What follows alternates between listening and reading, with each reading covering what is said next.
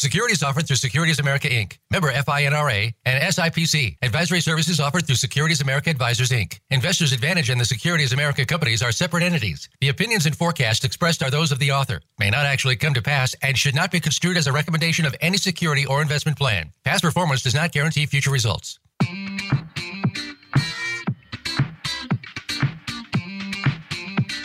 Welcome to Fiscal Fitness with your hosts, John Grace and Daniel Medina. They have all the questions about investing, planning, retirement, and the future. You could say it's all they live for.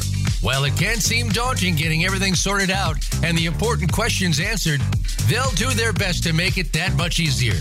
Now, here's John Grace and Daniel Medina. Thank you for joining us on Fiscal Fitness. I am John Grace, your host, along with my co host, Daniel Medina. And this is our very first show on Voice America. We're delighted to be here and we're delighted that you could join us. Uh, take time out of your busy schedule to kind of get a sense for what's going on and how can you play the game, the money game, to win. Uh, you know, things go up, things go down, but uh, at the end of the day, everyone needs to set some goals, and that's what we're here to do—to coach you to set those goals and maybe help you work to achieve those goals, or at least help you see how you might know what the goal is, and then whether or not you're on target. So let me give you a little background, and I'm delighted that we have a special guest with us, Rodney Johnson with Dent Research. I'll talk more about him, but uh, Daniel and I will bring him in after we tell you a little bit about ourselves. I am, uh, as I say, John Grace, uh, founder, president, Investors Advantage Incorporated in uh, Westlake Village, California, where we've been helping one client at a time since 1979. What we do is help investors plan their financial success in three ways. First, we want you to see how much money you will need to make work optional on your time frame. Two, we will identify how to keep the family in the money, even in the event of the loss of a provider and, and a wage earner. And then three, to the extent that there are children or grandchildren, help you put your plan in place to successfully plan for college costs so that hopefully no one graduates without anyone having a whole lot of debt because we planned in advance. And that is, by the way, our trademark. Uh, planning is our primary focus, and our trademark happens to be proof is in the planning. so I think that pretty much sums up exactly what we're doing and where we're coming from. Uh, this isn't our first time to the rodeo. I was first licensed in insurance in 1978, and my first license in securities was in 1979. We are a part of a larger group, Elite Financial Network, that manages approximately 800 million along with our brokerage firm, Securities America Incorporated. One of our distinctions is our emphasis on planning. And I'll show you another distinction, which involves uh, Rodney Johnson uh, in just a little bit. But let me first uh, give you a sense for whom our co host is here. That's Daniel Medina.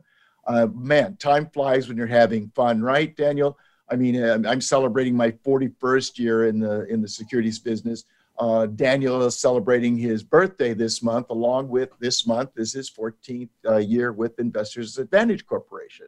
So, Daniel, give us a sense for where you started, your background, and, and wh- why you're here.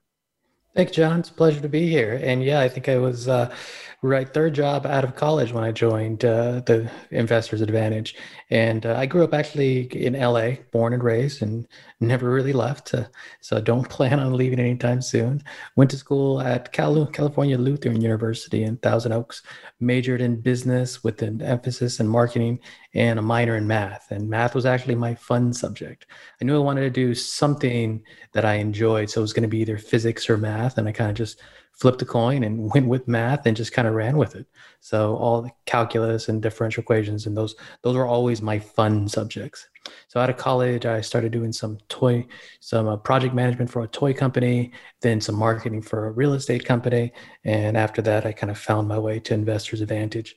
Started on the administrative side, and then kind of started going more into the investment and financial planning part of it, and that's where I really, that's what I really enjoy. I, I love. To me, it's like a puzzle uh, the question typically the question from each client are usually pretty similar. How are we going to get to what point by what time, and how much money do we need to produce when we get there? So it's like a puzzle to me. Um, putting the puzzle pieces together is is the challenging and the fun part, and that's part of why we we do what we do. The proof is in the planning. That's that's where we tend to focus. This is true. And uh, uh, many times people, investors, throw money at things, right? And they feel good when the account goes up. They don't feel so good when the account goes down. And they think it often has something to do with their intelligence. It typically does not have anything to do with their intelligence, uh, but it's one of those emotional roller coasters we just kind of put ourselves on. But in many cases, particularly when it comes to financial issues, they're, they're, they're just math equations and and and I, when I say just for some of us, well, many of us in America, math is a four-letter word we don't like to use. It may be the only four-letter word we don't like to use, but it's probably a word that we should become more familiar with and and more accustomed to uh, figuring out how to use math so that we can see that we're not getting cheated. For example, that's a that's a big issue, or that we can see we're on track for achieving the results we we want to uh, see uh, come about. And, and what we find is unfortunately, we find so many people, and I might even say by this isn't scientific, but I suspect it's 90% of us. We're so preoccupied on working for a living, we never take the time to really look at how are things going to work out after our last paycheck. And that's an important question. So people just think it's going to work out or it's somehow going to magically come together or that there's just some kind of pixie dust that we can put in the equation. And you know we're going to rely on social security. And for most of us that may be all. That may be it. That there may be no more than that uh, coming in. And as i say the question is regardless of whether you think you're old or you know haven't put your plan together sooner you're just starting now there is always hope when we take action. And that means discovering at what point do you work make want to make work optional? What kind of income do you need at that point in time, adjusted for inflation and then you know accounting for the returns? And, and then what is your target?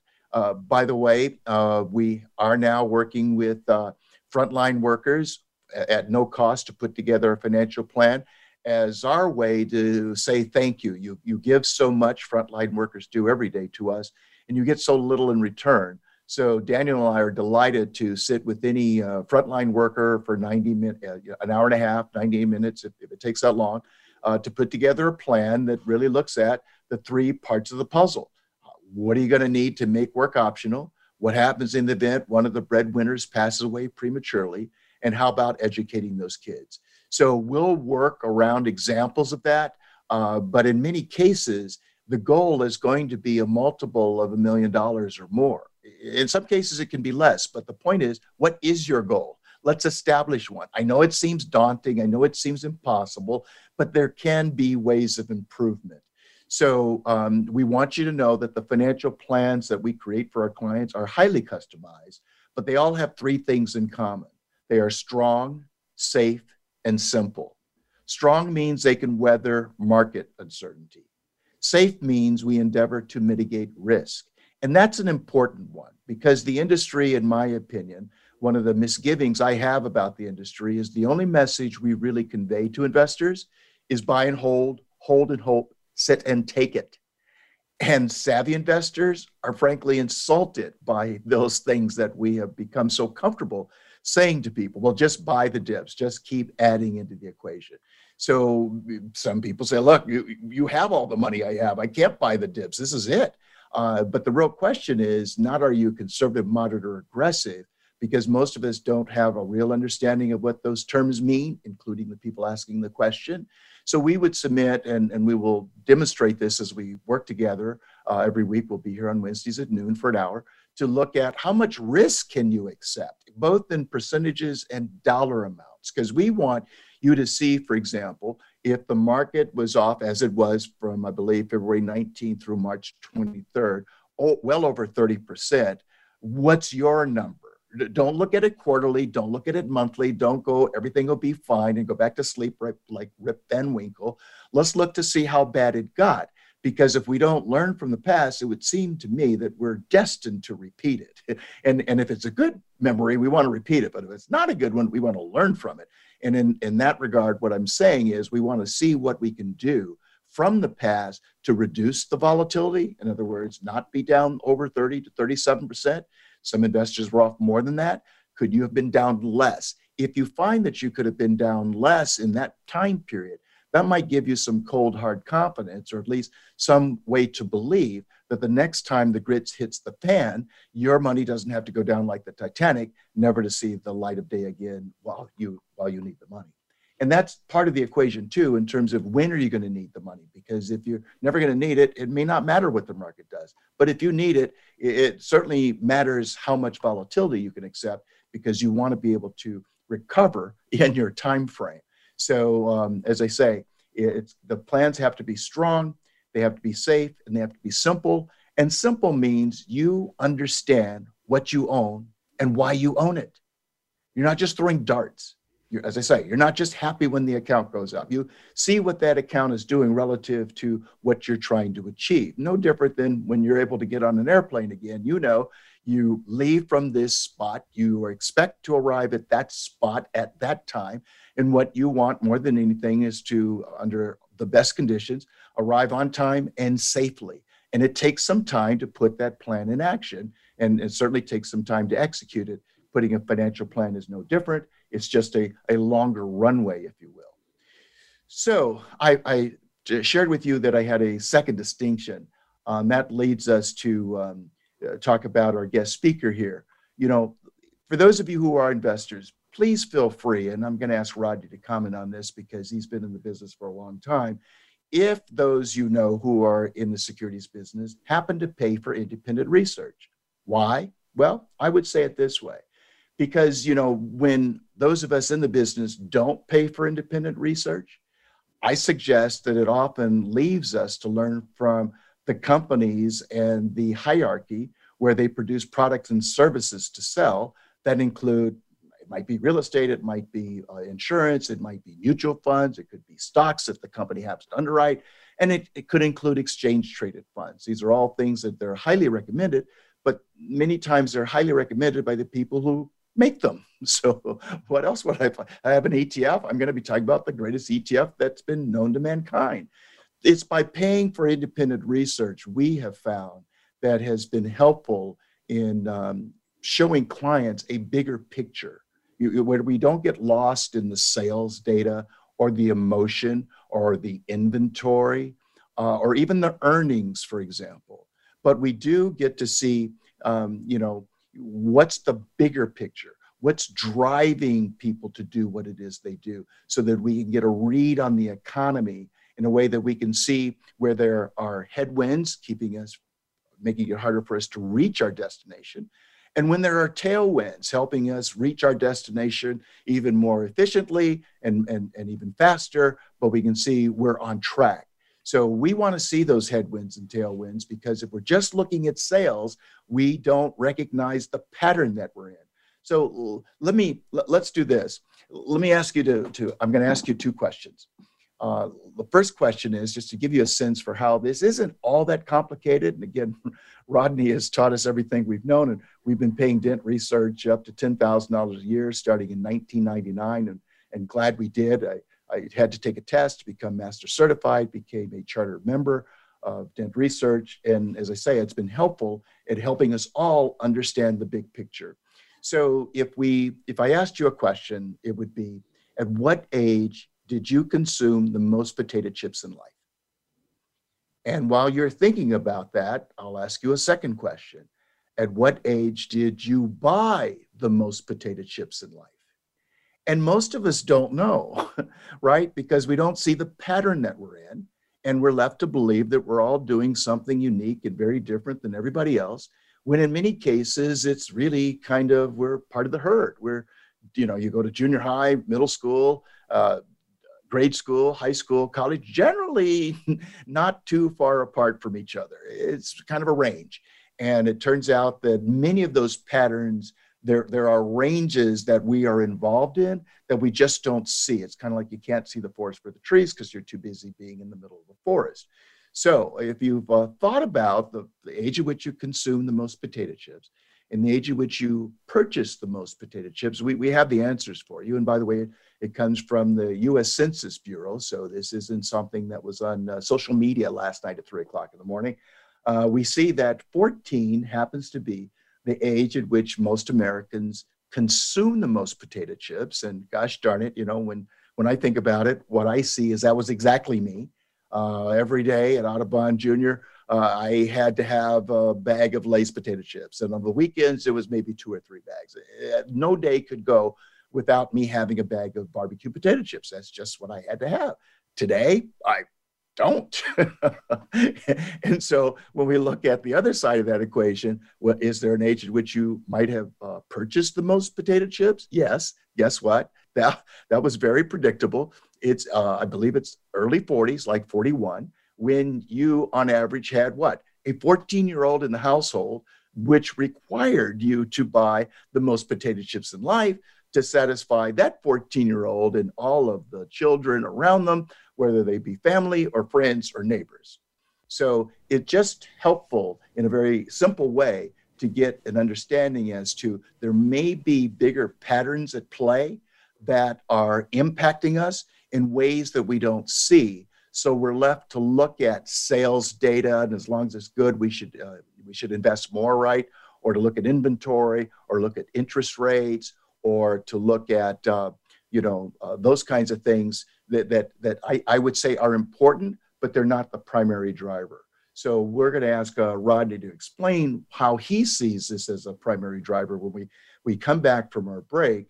Um, and so, it, just to give you a sense that Rodney Johnson is president HS Dent uh, Publishing, uh, and he's joined us on our first Voice America show to help you see how studying demographic trends can be helpful in understanding how our economy is changing right before our eyes, uh, both in small ways and in very large ways. And as I say, it's not all about the sales predict, predict, predictions, the sales projections, the inventory, or even earnings. We'll talk about earnings because we want Rodney to give us a sense for what's going on in this crazy market these days, especially this week, and it's only Wednesday. Uh, and you know, what does he see as far as uh, where we're going from here?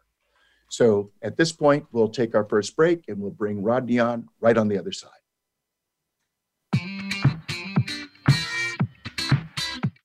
Become our friend on Facebook. Post your thoughts about our shows and network on our timeline. Visit facebook.com forward slash voice America. At Investors Advantage Corporation, our trademark statement, the proof is in the planning, represents the value we see in hard work and perseverance, coupled with a sound plan for the future. With the challenges facing our country's frontline workers, we see a lot being asked and not a lot given in return. To reward our nation's frontline employees and clients, we're offering our financial planning services free for anyone serving in those roles. So, whether you're a nurse, a member of the police force, or a retail employee, we'd love to sit down with you and help you plan for the other side of this pandemic. Please feel free to share this offer with the critical infrastructure workers you know who are providing services where they are most needed. Visit ybpoor.com or call us at 805 495 2077. That's ybpoor.com or 805 495 2077. We are located in Thousand Oaks, California. Thank you for your service, and we look forward to lending a hand through your financial journey. Have you become a member yet? Sign up now to become a member of Voice America. It's always free and easy. Plus, you get to take advantage of some great member benefits. Get unlimited access to millions of hours of on demand content across all of our channels. Keep track of your favorite episodes, shows, and hosts in your own customizable library. Find out what shows you might be interested in based on your favorites. Plus, you get insider access with our newsletter. Membership gives you more. Sign up at voiceamerica.com and click register at the top right. When it comes to business, you'll find the experts here. Voice America Business Network.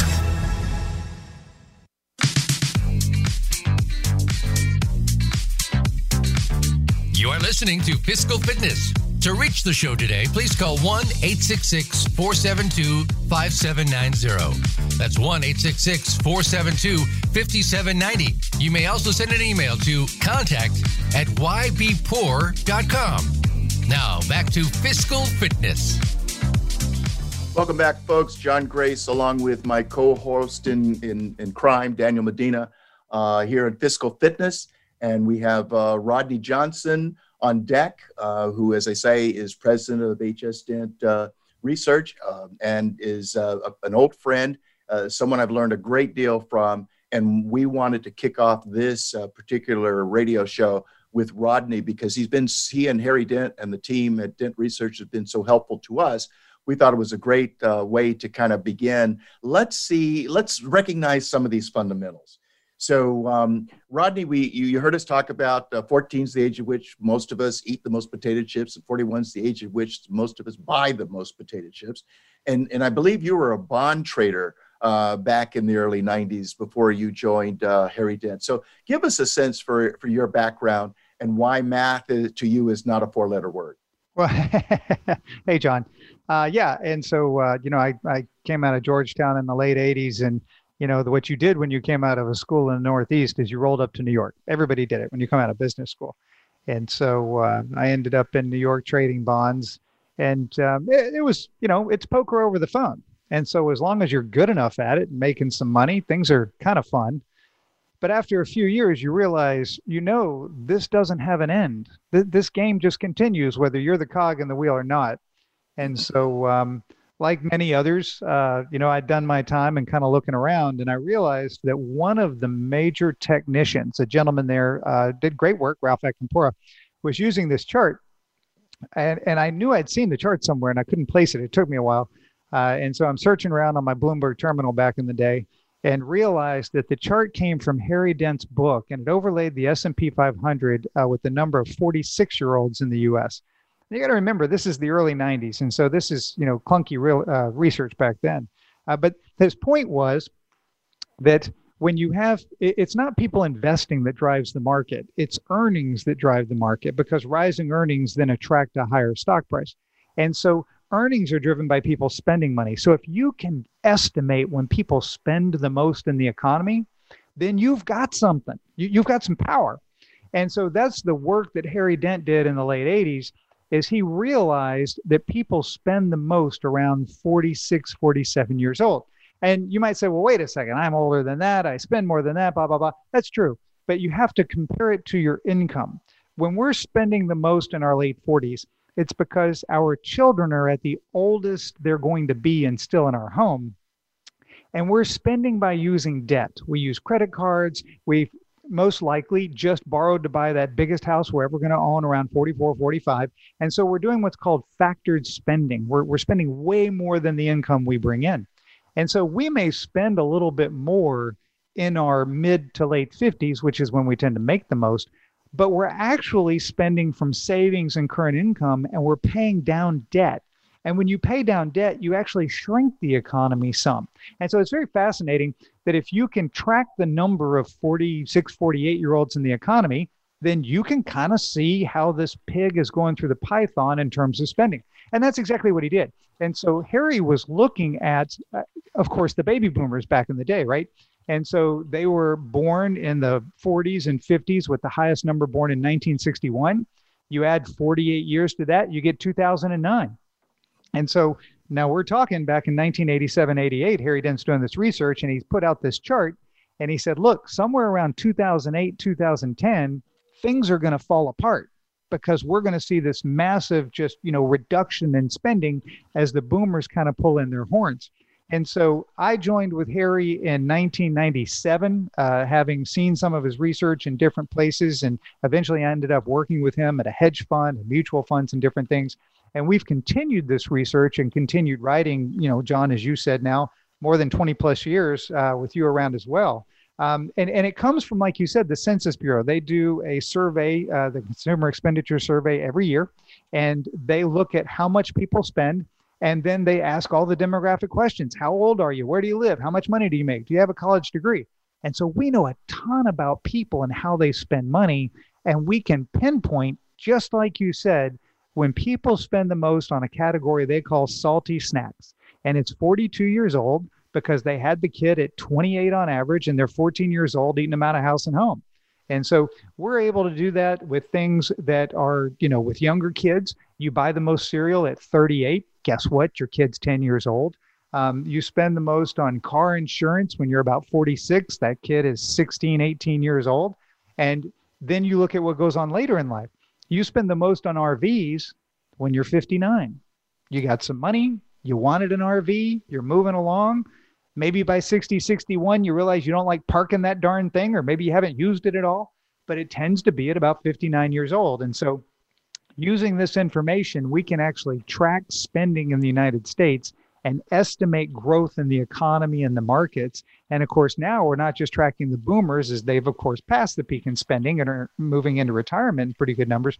We're tracking the millennials who are walking up their own spending wave. That's very interesting. Uh, so, what what are you seeing in terms of uh, the, the the difference relative to the spending today between the millennials and the boomers? Where where are they spending? So the millennials are interesting not for what they're doing, but for what they're not doing. It's been very consistent over several generations because we have this data going back, you know, 60, 70 years, and then we can estimate pieces of it you know, going back into the 1800s, early 1800s we tend to become adults, start our career, get married, have kids. And the millennials have been pushing off having children. Now, that's a key point in our research because one of the main things that happens to make you spend money is having children.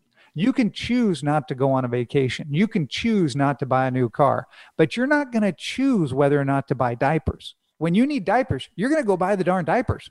And so having children puts you on a spending train that is hard to get off of.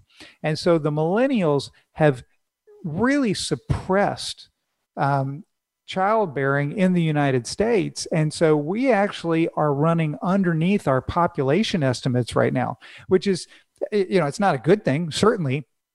But you can track why. The millennials came of age, a good chunk of them, uh, just during or right after the great financial crisis. There weren't as many employment opportunities. A lot of opportunities uh, moved up to the top of the food chain. And a lot of the wealth over the last 10, 12 years has actually flowed to people who already had assets. If you already had a house, you already had stocks, you already had bonds, then you tended to do better. And it was harder to break into those things, particularly buying a home if you didn't already have one. And so we're still running behind the previous generation in terms of the millennials buying their first home. And so it's been very interesting to see that happen. But on the flip side, they still want it if you ask them, which people do, Gallup asks this question every year, the young generation in the United States still wants a family. They still want kids. They want to do all the things that their fam that their parents did. They're just trying to find that financial stability before they make that happen. So you know, you what what you're saying. I'm hopeful that our listeners can kind of put the pieces together, and, and let me see if I can help draw that a little bit closer with this kind of information, it helps you understand why you might have friends, as I do, who are young in Argentina and they go with their uh, one-year-old to Italy with their with their one-year-old for a wedding, and what they cannot find are baby diapers. yeah. Why couldn't they find baby diapers in Italy? I know the answer. Yeah, you knew you know the answer. Well, I okay. So we okay. So we're, we're looking at when we when we look when we so that would be the question. Then we go look to see it, the demographics. They're older on average than most of the rest of the world. I think they're you know they have a lot of 80 year olds in Italy. So if they have if there are diapers in the various supermarkets, they're for old people. they're not for young people because I mean one of the things that we're seeing these days, right, is that the the well many of the younger people want kids they're not having kids and some of them don't want them at all and and, and this this covid uh, pandemic seems to have uh, dropped our birth rate off a cliff in the last year where it looks like we'll be off uh, 300,000 to 500,000 from what I can see in the number of new births in this country. And then the other side of the equation is what, what is it now? We have more people in the world 65 and older than five and younger, we've never been here before. So oh, well, when people say, you know, oh, things just going to snap back, well, it might. But let's understand, as we get into our 60s and our 70s, the, the need to buy, the want may be there, but certainly you don't have the kids driving the checkbook like they used to. But the, you know, it, it makes all a lot of spending other than healthcare almost completely optional, healthcare needing and some place to live. So interesting times. Okay, so let's let's come forward, Rodney. Um, what are you looking at in terms of how to read the economy today? Well, and so we have to separate out, right? The economy is not the financial markets, the financial markets are not the economy. And so if I'm looking at the economy and I'm asking myself, what are we buying? What uh, industries are we driving forward? And where are people going to work? And so uh, clearly we're looking at knowledge base. Clearly we're looking at you know the the social media and the different things. But then i'm asking myself are we doing service? Are, are what are we doing to supply what is needed to the largest groups in our economy? Because i'm part of gen x. I'm i'm that group. It was literally named gen x because nobody cared what it was. And so there just aren't enough of us out there. And so people are like who cares about that group? Right?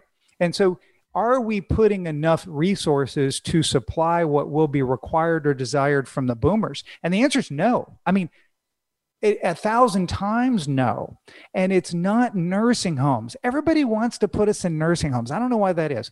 We spend the most on nursing homes at about 82, 83 years old. Everybody wants to act like you turned 65, 70, and all of a sudden, you know, you're eyeing that assisted living village down the street. You're not. What this is about is independent living things that will make your life better, easier, higher quality as you age. And it's not about a cane. Nobody ask anybody 78 years old to talk about the best cane they've ever had. They don't want to talk about it. They want to talk about fun things in life, right? And so they're looking at things that help them read books that they can't see as well anymore. It's going to help them drive longer. It's going to help them open a can better. And so we're, we're looking at many things I think that will be technologically driven that are going to make it easier for people who maybe lost a step or lost a little, you know, dexterity to stay at home longer because that's exactly what they want. Uh, the other piece of that is home health care. We pay home health care aides 10 bucks an hour. And I don't want my mother cared for by somebody who's making 10 bucks an hour. I want these people motivated and happy. And so we have done a terrible job of prioritizing the things that we say we value. And I think you're going to see a big recentering of this in the years to come as the boomers say, hey, wait a second, we're the biggest generation and we want to live really well. And this is not working out. Um, on the other end of that scale, you've got the millennials. And so the millennials are saying, wait a second, I want a place to live. And this is not working out for me because I can't find anything that's available near where I work or now with COVID, near the places I want to be, like walk into a restaurant or, you know, um, physical structures that I want to be at, art, museums, concerts, whatever it is. And so I think you're going to see urban spaces redevelop, and COVID is going to bring this in at light speed um, where they take what were office buildings, what were malls, what were shopping complexes that people don't go to, whatever it is, and they're going to retool them to living spaces the, the millennials are going to make into cool spaces. And so I, I think we're going to go through a transformation here at both ends of the population uh, that will be very interesting for the economy for years to come. Hmm. That's fascinating, Rodney. I've been seeing a lot of work work, live, play areas coming up just just all over the place between LA and I live out in Santa Clarita and I'm seeing him there now too. And it's it's it's definitely the, where things are going. Yeah, yeah, and and it's um it's interesting because in the United States we we have some privileges. We just do. Uh, we are able to borrow money at an exceptionally low rate. Uh, we have a lot of technology available to us. Formation of capital is simple. And so there are a lot of things that we can do to try ideas and see how they work. And we're very diverse. And and people don't talk about that. Our diversity across, you know, thought and everything else, it is a hardship in one area and it is a blessing in another because people come at problems from very different standpoints and points of view.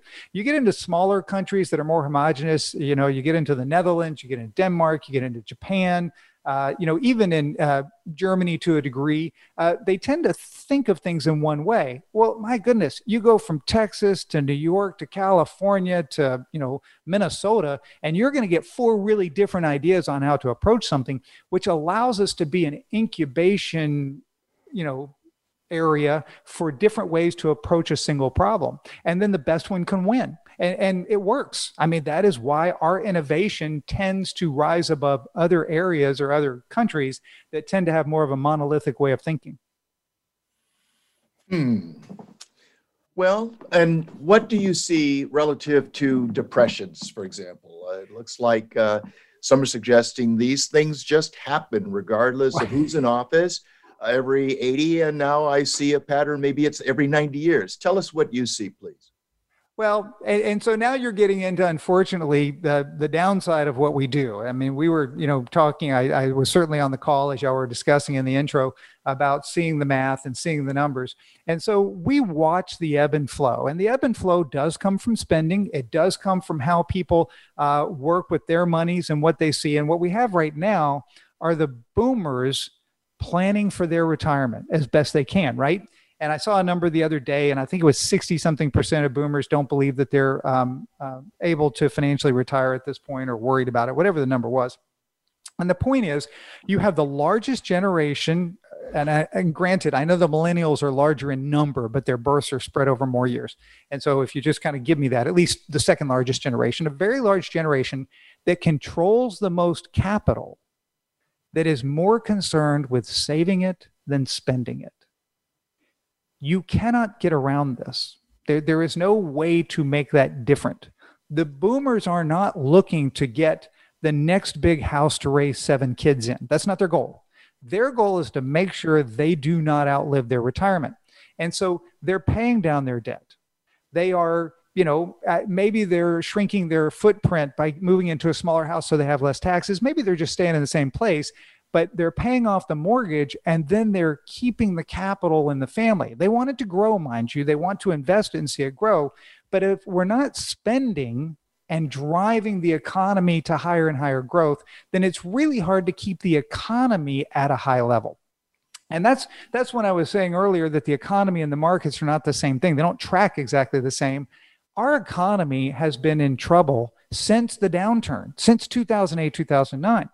And so people say, well, you know, it's been growing. It's like, ask yourself at what cost? Mm. We saw the largest generation move from spenders to savers in 2008, 2009. And you had the Federal Reserve kick in $4 trillion so that we could buy 1.5% GDP growth. That is not a good purchase, right? And so, what we've done is we have plowed a ton of free money into this thing. And and we just did it all over again. We get to the pandemic they plowed another three and a half trillion dollars in. What it took them five years to do after the great financial crisis they did in about two and a half months after the covid-19 pandemic started. And so we have had the federal reserve gin up the printing press like crazy to keep us out of what is a severe long term economic downturn. And like I said, we bought eh, roughly 1.5 to 2.25% growth. And so that's been the problem. And we probably won't come out of this till 2023, 2024, when the millennials are able to push up and start spending more of their own money. I love it. We'll come back to this. I want to pick up where you where we're going to have to have a little break here uh, to see what's on the other side, but also to kind of put it in perspective so people can really get uh, to see what, what's going on here. So we'll go to a quick break and then we'll pick up with Rodney Johnson, President HS Dent Publishing, right after the break.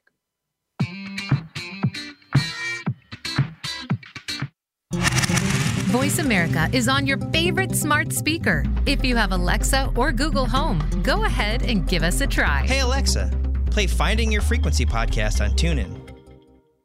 At Investors Advantage Corporation, our trademark statement, the proof is in the planning, represents the value we see in hard work and perseverance, coupled with a sound plan for the future.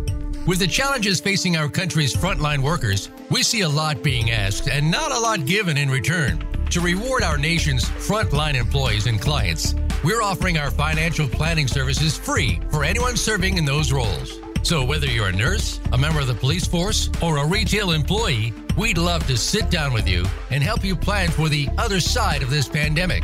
Please feel free to share this offer with the critical infrastructure workers you know who are providing services where they are most needed. Visit ybpoor.com or call us at 805 495 2077.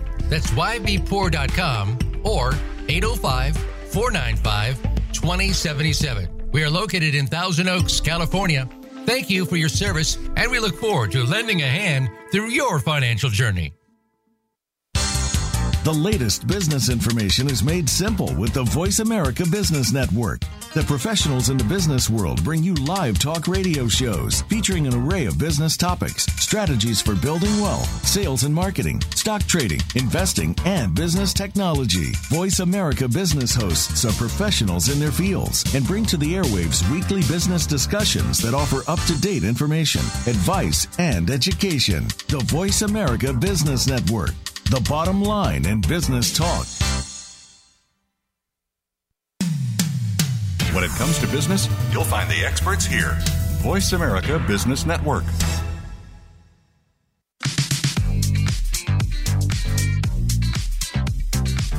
You are listening to Fiscal Fitness. To reach the show today, please call 1 866 472 5790. That's 1 866 472 5790. You may also send an email to contact at ybpoor.com. Now, back to Fiscal Fitness. Thank you very much. Uh, this is John Grace, your host, along with my co host, Daniel Medina, on Fiscal Fitness. And we have uh, Rodney Johnson talking about uh, what's around the corner. And let me see if I can frame it a little bit and you can pick it up from there, Rodney. Um, you know, one of the things that I think uh, Dent Research, you and Harry did so well was put things in a perspective where people can really kind of get it. Because when there's a lot of numbers, a lot of people just immediately want to go to sleep. But I think one of the things that that you all framed very well is that the economy, first and foremost, is not going to be dictated by any Federal Reserve bank, including our Federal Reserve. And the central banks around the world would have you believe that it, they have all the tools they need to make the economy perform to perfection, not too hot, not too cold, as though they could put a thermostat on the economy and the machines will do all the work to heat up the area when it's uh, too cool, to cool it when it's too warm. But it just doesn't work like that. What it also doesn't do is follow the directives that the, that the economy has been given.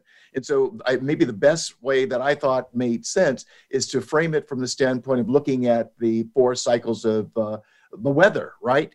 And uh, winter can be very harsh uh, and it can kill a lot of living things.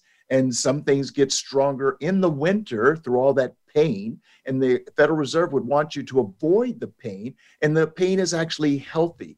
But the really good news is whether you find it depressing, don't like the word depression or recession, those are negative terms.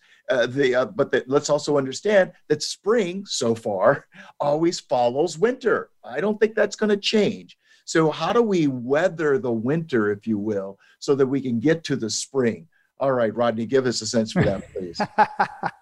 Well, and and to follow on the analogy here, and it's something that we've of course used in our research. We're in what we call the economic winter season, which is marked by the the largest group with the most wealth being uh, more inclined to save than spend uh, until the next group kind of comes along, which I took to, talked about before the break.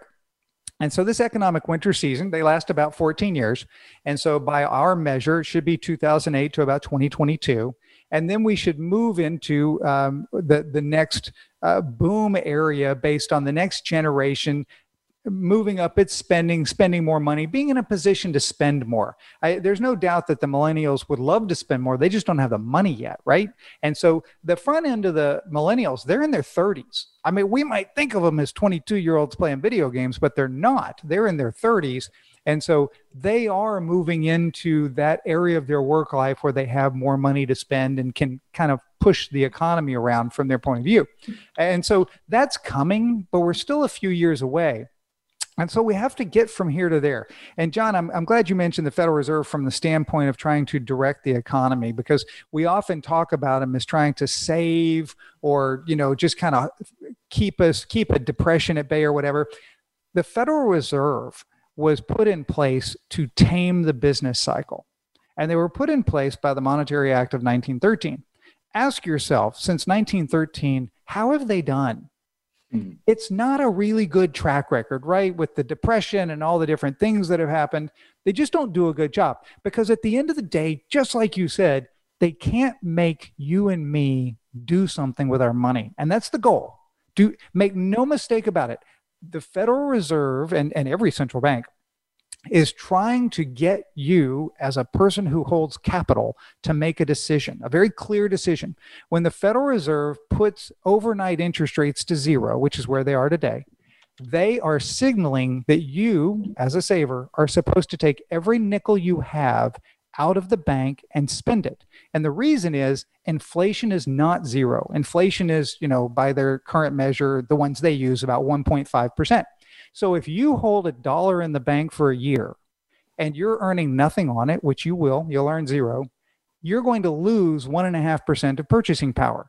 It's irrational for you to hold the money in the bank because you're going to lose purchasing power. And so they keep dropping the interest rate to motivate people who are saving money to go out and spend it. And on the flip side, they keep dropping the interest rates so that people who might borrow money, buy a house, buy a car, spend on a credit card, whatever it is, it's a cheaper decision. You can you can spend a little bit more, you can spend a little bit easier because the interest cost is lower. Both things come from low interest rates. What they cannot change is your long-term goal. If my goal is retirement, dropping interest rates to zero so that I'll spend all my money does nothing for me it makes it harder. That's the stupid part of all this. It actually makes it harder for savers to reach their goals by them doing this. And so it's almost logic turned on its head. And, and you know, you've been there many, many times. We called our, our uh, conference events uh, irrational economics because economics are based on what's called the rational man principle. If the government does this, lower interest rates to zero, then a rational person will take all their money and go spend it because they don't want to lose purchasing power and yet we don't. And that's what the Fed cannot do. And so, in their infinite wisdom, what they've done over the last 12 years here and of course around the world is not make economic growth zoom to the moon like they want. They haven't forced us or persuaded or enticed us to spend all of our money to drive inflation like they want. What they've done instead is create other bubbles. They've created bubbles in real estate and bubbles in the financial markets. So they they put money in the place they didn't want it to go. What they wanted to have happen is the economy zoom and what instead happened was some financial assets zoomed. And so it hasn't worked like they wanted because they can't make us make a decision. So you are talking about 2022 in terms of um, when the, the, the we like what we see. We're seeing a rebound at least today in this market are, are we in for is that is that direction or are we actually in a more serious uh, correction well, the financial markets are a weird one, John. And I'll be the first to tell people I did not see this run coming over the 2010s because we're looking at the spending by consumers and, and we've been on point. If you look at our research and what we thought was going to happen and, and how everything has worked, you haven't seen economic growth like anybody would suspect having you know an extra 4 trillion and now 7 trillion dollars thrown into the economy and it's because we're saving it instead of spending it. And so i look at the financial markets i'm cautious. Uh, I, I know what's going on with the Federal Reserve. As I said, they're printing this money and it finds its way into the financial markets through a series of steps where, you know, the lowest person buying high quality bonds is pushed out a little bit because the Federal Reserve is buying what they did and then the person who is buying that steps out and it goes all the way until the person buying stocks is buying more. And so it's it's finding its way into those markets. Can it keep it levitated for the next you know three-ish years or so? I don't know. We are very extended in the financial markets. I think we are are very high. I'm concerned about it. Um, but i do recognize that perhaps it doesn't it doesn't fall as far as i would think but i certainly think we're overvalued here and i worry about it well, apparently you're you're not alone. I mean, um, and, and, certainly you can you can contrast for us because some people, I mean, they're they're not the best of terms necessarily, but there are some who say the multimillionaires, the institutions represent the smart money, and we can see some evidence, according to the president of at least one club, where the net worth has to be over $100 million for you to be a member of the club. And apparently they have 800 members of the club. And but he, he reported last week that um, and, and guess what rodney they actually talk to each other about what they're doing isn't that a concept yeah. Uh, and and he took a poll and discovered that while the average um, family person has uh, 22 25% of their assets in the market they have moved last year, they've increased their cash from wherever it was to on average about 19%. That's a pretty large increase. That's a pretty large uh, ratio in terms of cash. On the other hand, I think we've seen some evidence from some people would say the dumb money, the new money, if you will, where a lot of uh, young folks who maybe can't go to Vegas, can't go to the track, uh, saw the, the decline on March 23rd and rushed into the market where we've seen all these brand new accounts just come out of nowhere. In some cases, the new accounts are up from what I can see 169% year over year. So we've seen, you tell us what you see relative to well, uh, again, they're not the most uh, polite terms. The smart money versus the dumb money today. Well, I think of it as long term and short term. And so if you're long term in this market and you've been in seven, eight, ten years, and you've enjoyed a pretty good run, you had a couple of scares along the way. 2011, uh, when the U.S. lost its AAA rating, uh, you had uh, the big downturn, I believe in 2016 was tough. Um, and then you had, of course, um, the downturn in, in 2018 for just a little bit. Um, but then you had a salve put on the market with the tax reform. We can't overstate that. The markets were very tired and were looking uh, pretty weak. And when tax reform happened, we essentially gave companies a ton of free money. I mean, we cut the corporate tax rate from 35% down to 21 and said, here's a bunch of money. You should go invest it in cool stuff and create new jobs. And of course, every business owner looked at it and said, well, thanks for the cash, but I need new clients before I build new things, and I don't have any new clients. And so what they did instead was buy their own shares back and send out a bunch of dividends and drive the markets even further. And so if you're long term money and you're watching this, then you're saying, yeah, I'll stand in line and get some free cash. That really works out well for me. But guess what? That kind of has run its course. And so here we are in the face of an election with the market struggling, you know, after rebounding from the COVID, we're back to these market highs. And when you're looking at it going, how much further can we go? And by the way, there's a really big possibility that in the next year, I pay higher taxes. I, you can't overstate people saying to themselves, I would like to take capital gains today and know what I'm going to pay versus waiting into 2021 and not knowing what I'm going to pay. And once you get past the election, and it really doesn't matter where you fall on the election, I think you're going to see more deficit spending. I think you're going to see infrastructure spending. I think there's a possibility of inflation coming based on some of this and some struggles in the marketplace. And so, I, to your point, I think a lot of people with long term money, as you call it smart money, are saying, you know what, now is a really good time to leg out. I've gotten a great run out of this and kind of step aside and see what happens. And then you have all of these new accounts saying, man, I just made 300% on Tesla up until last week anyway. And then, right. you know, what am I going to do? Right. So I, I do think it's a difference between the, uh, the very short term new accounts and people who've been doing this a long time and perhaps see a sea change. Sea changes are not apparent at the beginning and they're really hard to undo. Well said. Well, we're certainly delighted you could join us today, Rodney, and we look forward to having you back because we want to check in from time to time to see what your research is telling you. And I want to say to our audience that, uh, you know, I think you might see the value of uh, those advisors who pay for independent research to give you a sense of what's really going on here, not just looking at sales data, which can skew everything. And by the way, feel free to ask all the financial professionals you know, no matter what their designation might be, do you pay for independent research? I'd be interested in your answer to that question. So thank you for joining us for Fiscal Fitness with John Grace and Daniel Medina. And please know that your questions, either live or after the show, are most welcome. You'll help drive where we put our programs together. And uh, so bring your questions or send your questions. And we want you to feel, um, you know, less helpless. We want you to be prepared. Uh, instead of being uncertain, we want you to be secure. We'll be smart instead of being foolish and professional as opposed to the amateur hour. So at the end of the day, we want you to have a portfolio that is strong to weather market uncertainty, safe to mitigate risk, and simple so you know exactly what you own and why you happen to own exactly what you own. I'm John Grace. Thank you so much for joining us. We'll be here next week on Wednesday, Pacific time, every Wednesday from 12 to 1. We'll see you then. You for tuning to Fiscal Fitness. Please join John Grace and co host Daniel Medina again next Wednesday at 3 p.m. Eastern Time and 12 noon Pacific Time on the Voice America Business Channel. Have an excellent week.